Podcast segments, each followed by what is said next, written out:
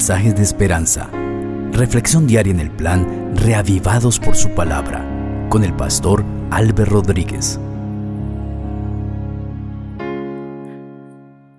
Anhelo que la gracia del Señor Jesucristo esté en tu vida, que el Señor te bendiga hoy, te dirija, que todo lo que hagas con tus manos, mientras esté encaminado en el hacer la voluntad de Dios, sea prosperado.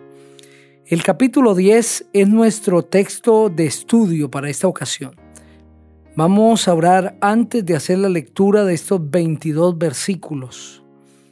Padre, muchas gracias te damos porque al acercarnos a ti a través de la oración tenemos la certeza que nos hablarás a través de tu santa palabra. Enséñanos, Señor, impresiona nuestra mente, que el mensaje que tu palabra tiene sea claro para nosotros en el nombre precioso del Señor Jesucristo, que es sobre todo nombre. Amén. Así dice la palabra del Señor. Estoy cansado de esta vida. Voy a dar rienda suelta a mi queja. Voy a hablar con toda la amargura de mi alma. Le diré a Dios, no me condenes. Hazme saber qué tienes contra mí. ¿Acaso está bien que me oprimas que desprecies esta creación de tus manos y te pongas de parte de los impíos? ¿Acaso ves con ojos humanos, con los ojos de simples mortales?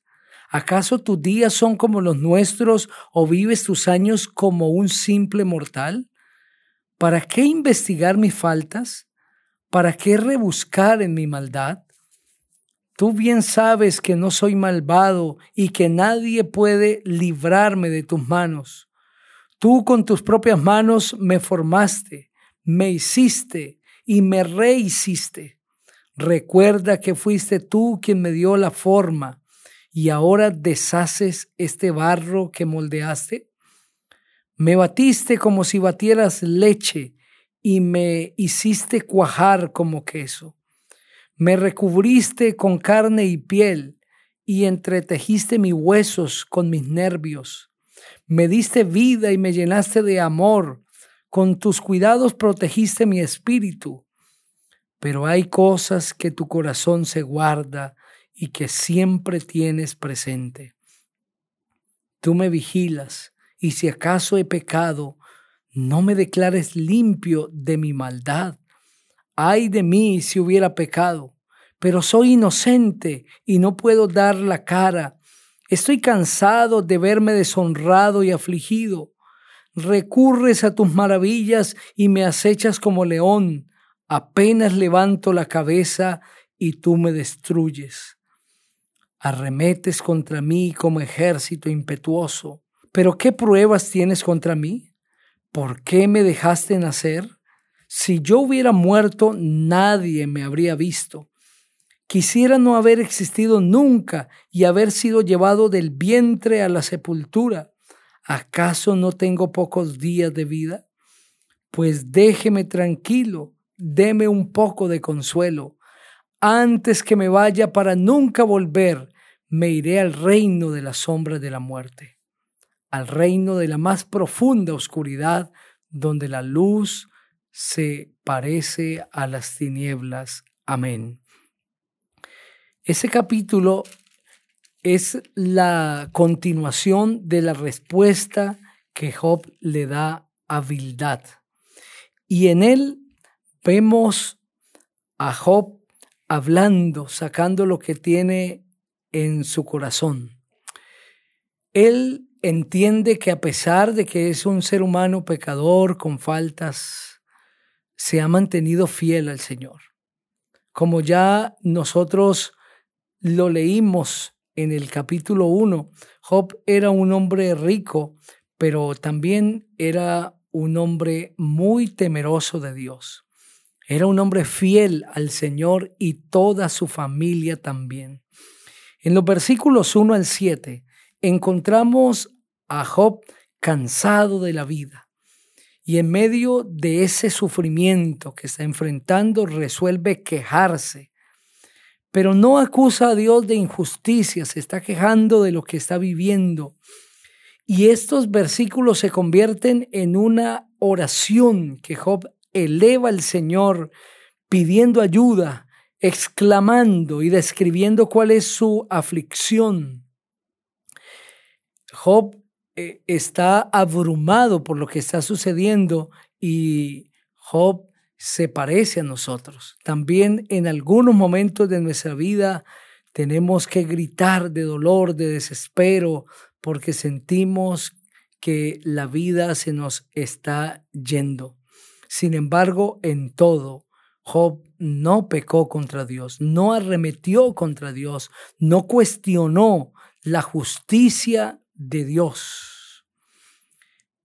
Job entendía que Dios es justo y que a pesar de que no estaba entendiendo lo que estaba ocurriendo en su vida, eh, Dios tenía razón y que Dios estaba obrando para su bien.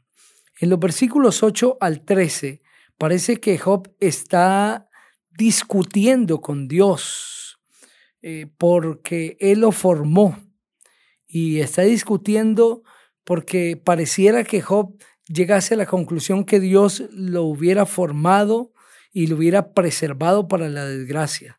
Pero realmente Dios no hizo eso con nosotros. La Biblia dice que fuimos planeados para la eternidad, que fuimos predestinados para el reino de los cielos. Sin embargo, cuán difícil para el ser humano es entender el sufrimiento, cuán difícil es entender el amor de Dios, su bondad cuando las cosas no salen bien. Y la razón por la que nos es difícil entender esto es que cuando Dios creó al hombre, no lo creó envuelto en sufrimiento, lo creó envuelto en perfección, en total armonía con Él. El hombre estaba en un estado santo, sin contaminación y sin pecado. Por eso ahora cuando el sufrimiento llega, aflora en nuestra mente tantas preguntas. ¿Por qué me sucede esto? ¿Dónde está Dios? ¿Por qué Él no restaura? ¿Por qué Dios no responde como estoy pidiendo? Y tantas otras preguntas. Y esto es lo que está sucediendo en la mente de Job. Hay muchas preguntas sin resolver. Hay muchas cosas que Él no comprende. Y seguramente hoy estoy hablando para alguien que está viviendo de la misma manera. Está enfrentando el sufrimiento. Hay cosas que han llegado a su vida de manera inesperada y han sido abrumadoras, aplastantes, no sabes cómo manejar y te preguntas muchas cosas, algunas que tienen que ver con el amor y la justicia de Dios. Siempre esas preguntas llegarán a nuestra mente, pero por encima de ellas podremos contemplar el amor de Dios en medio de los nubarrones de problemas, en medio de la neblina que dejan todas las luchas de esta vida, siempre nos encontraremos con un Dios de amor. Más allá de la oscuridad, veremos la luz de la justicia de Dios, de su carácter. Veremos su misericordia.